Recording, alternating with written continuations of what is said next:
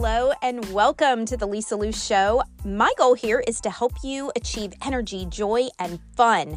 Over 40 will be challenging the status quo in aging and choosing growing up over getting old. We'll be talking confidence, health, fitness, mindset, all the things to ensure you are living your best years ever. By the way, you can find me across social media at Lisa Lou Fitness, where I show up as your dancing BFF. All right, I hope you're ready. I am so glad you're here. Friend, welcome to today's episode. I've had a lot of the same question over the past year in particular, and I guess it's because as I've gotten closer to 50, Maybe so have a lot of others, or they're just in a very similar phase of life. And the question is, what motivates you to keep going? And I believe that question comes because there's a certain point. I always look at 40 as really this time period where even if you don't feel like, okay, your best years are behind you, which so many women do, it's a very heavy decade. 40s are heavy. Your kids, they're getting older. By the end of your 40s, you may be an empty nester or darn close. Your parents are getting older. It can just be a really stressful decade. Plus, your hormones are changing. Plus, you know, add in any other stressors that may be going on with your own health or other people's health or your parents' health. It can just be a heavy decade. So, when I get the question, what motivates you to keep going when maybe things are just hard and you just don't feel like it, my answer is always the same. I decided decades ago that I wanted to be the shift in my family's legacy.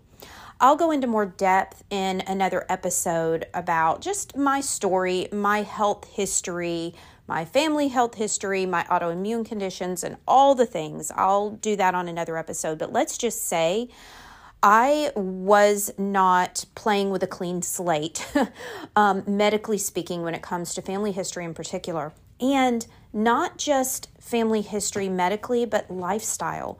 I was following some of the same patterns that had been chosen from others in my family who were not living as independently as they should at too young an age. And you know what? I just decided my kids are not going to take care of me too early. They are not going to be forced to take care of me because I chose to quit taking care of myself. Now, if I get hurt, if I have, you know, something happen that just is a random act, that's different. I'm talking about being an unnecessary burden on my children way before it's time. And so, for me, the answer to that question, what motivates me to keep going? I guess I could say my kids and myself. I feel like I'm worth that. I know that I'm worth that. I know that I'm worth every single year that I've been given by God here on this earth. I want to feel good. I want to serve others. And I can't serve if I'm feeling sick and tired and fatigued and achy and cranky and all the things and inflamed, right? Because of the choices I've made. So that is really a core value of mine, and it always has been. It's been a driving force. It's been a driving force behind any time I've had an ailment come up. What can I do to help fix this. We can't fix everything in the world, but you'd be surprised. There's a lot of things that we can do to sh- when we shift our lifestyle, when we shift what we're consuming, when we maybe take extra supplements to help offset something that we have. Research, research, research. Being my own, own help advocate. That's been a really big deal for me because I want to be as healthy and robust as I can be for as long as I can. So you know, I had put on my Instagram stories a little while back that I had just gone grocery shopping for my mom. She lives uh, just a few doors down from me, right down the street. I had gone grocery shopping for her and, you know, had brought them to her house and just happened to put up a poll. I said, you know, it's an honor to take care of your parents. Um, do you take care of a family member? Do you help a family member? And I put that in my polls, and a ton of people answered the polls. But what was really interesting was all the DMs I got over this one topic. Some were saying you know, yeah, you know, I have to take care of my mom and I, I, I feel bad, but I just, I don't want to. And I had others saying, oh, I've been taking care of my father for, you know, a decade and it is just such a joy and a pleasure. Like it was all over the place, but it really invited some interesting conversation. And this one, this one conversation that I had in particular, a lady messaged and she said, you know, my father is in his 70s, and my family and I are going skiing soon, and he's coming with us. He skis still in his 70s. He bikes. He's just an incredibly active, vibrant man in his 70s, which is amazing. She said, My mom, on the other hand, they're, they're divorced, but my mom is in her 60s, and we're having to take care of her because of her lifestyle choices, because she has basically chosen to eat whatever she wants, not make movement a part of her life, and her body is breaking down so fast. And we're having to rearrange our lives to take care of her in her 60s because of choices she made. I want to put a pin in that for just a moment. I want to make sure you understand what I'm saying. We're talking about choices we make that have consequences not only for us, but for our family, for others who then need to become our caretakers because of the choices we've made. I am not talking about coming down with a cancer, coming down with, you know, getting hit by a car. I'm not talking about life circumstances. I'm talking about life choices. Okay. All right. Unpin. I want to make sure we're all on the same page here. So, this was a, a real tug for her because she was struggling. She was struggling because she saw at least a decade separating her mom and her dad, and her dad living this vibrant life because he never chose to slow down and he actually cared about his health. And because he cared, that was a way for him to love on his family. Hey, look, you're not taking care of me in my 70s because I didn't make good choices.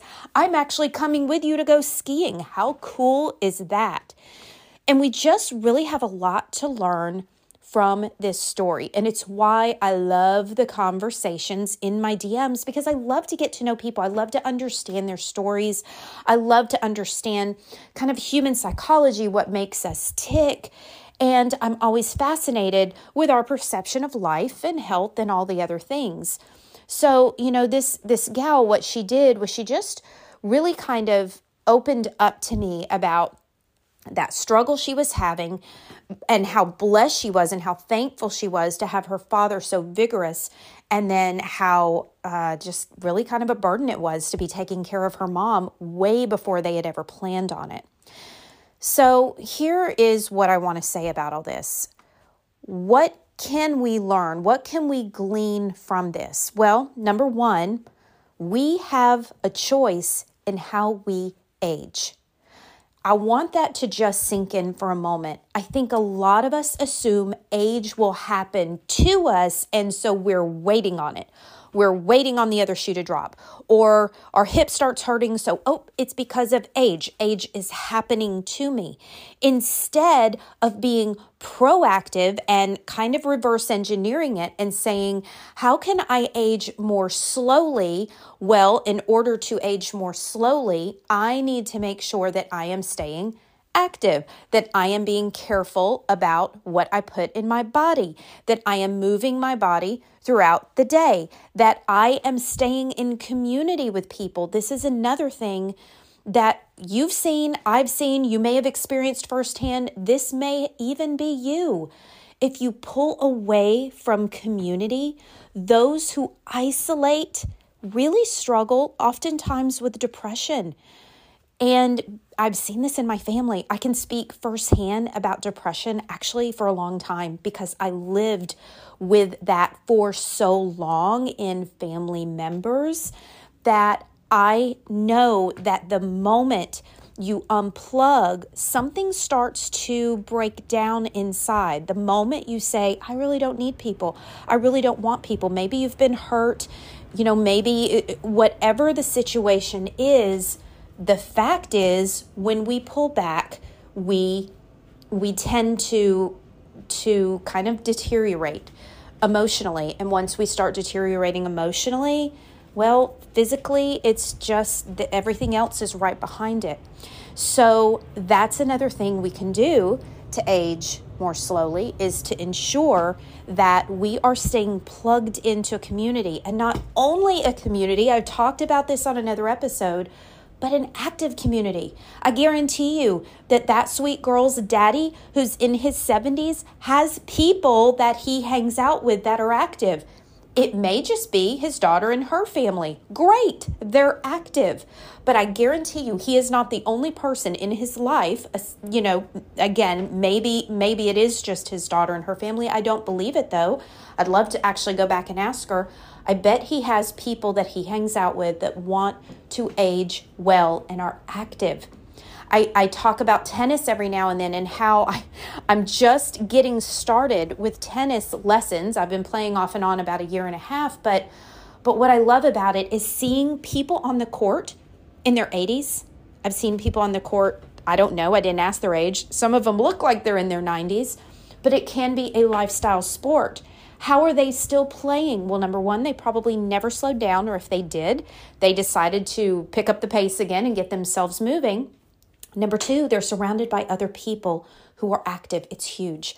So let's bring it all home. What can we do to age more slowly? What can we do to grow up feeling amazing and break any legacy in our family where we are not going to place a burden unnecessarily way too soon on our own children? What can we do? We can look to our lifestyle. We can be intentional. You will hear the word intentional in probably every single episode that you ever hear me talking about, that you ever hear me doing, simply because it takes intention. It doesn't just fall on us. It doesn't just happen to us. Health and good nutrition and movement, it doesn't happen to us. We have to go after it. We have to be intentional. We have to decide that we are going to set ourselves up for success and have a plan in place.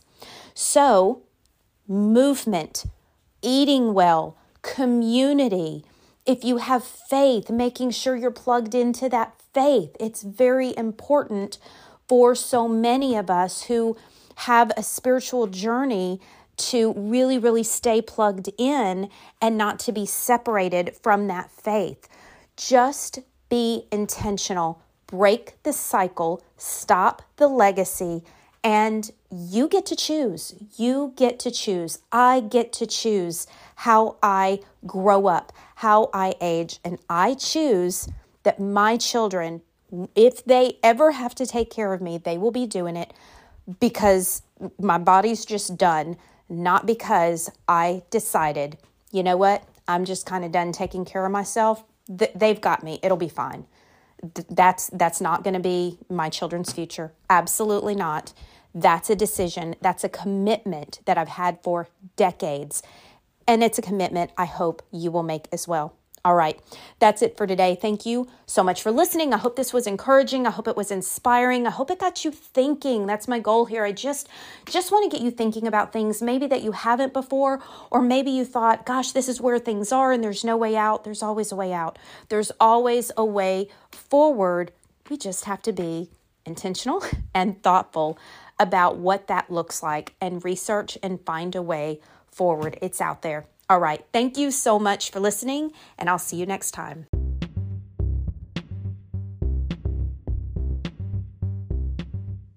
Hey, thank you so much for being here with me today. And depending on which platform you're listening on, be sure you're either following or subscribed so that the latest episodes are really easy to find.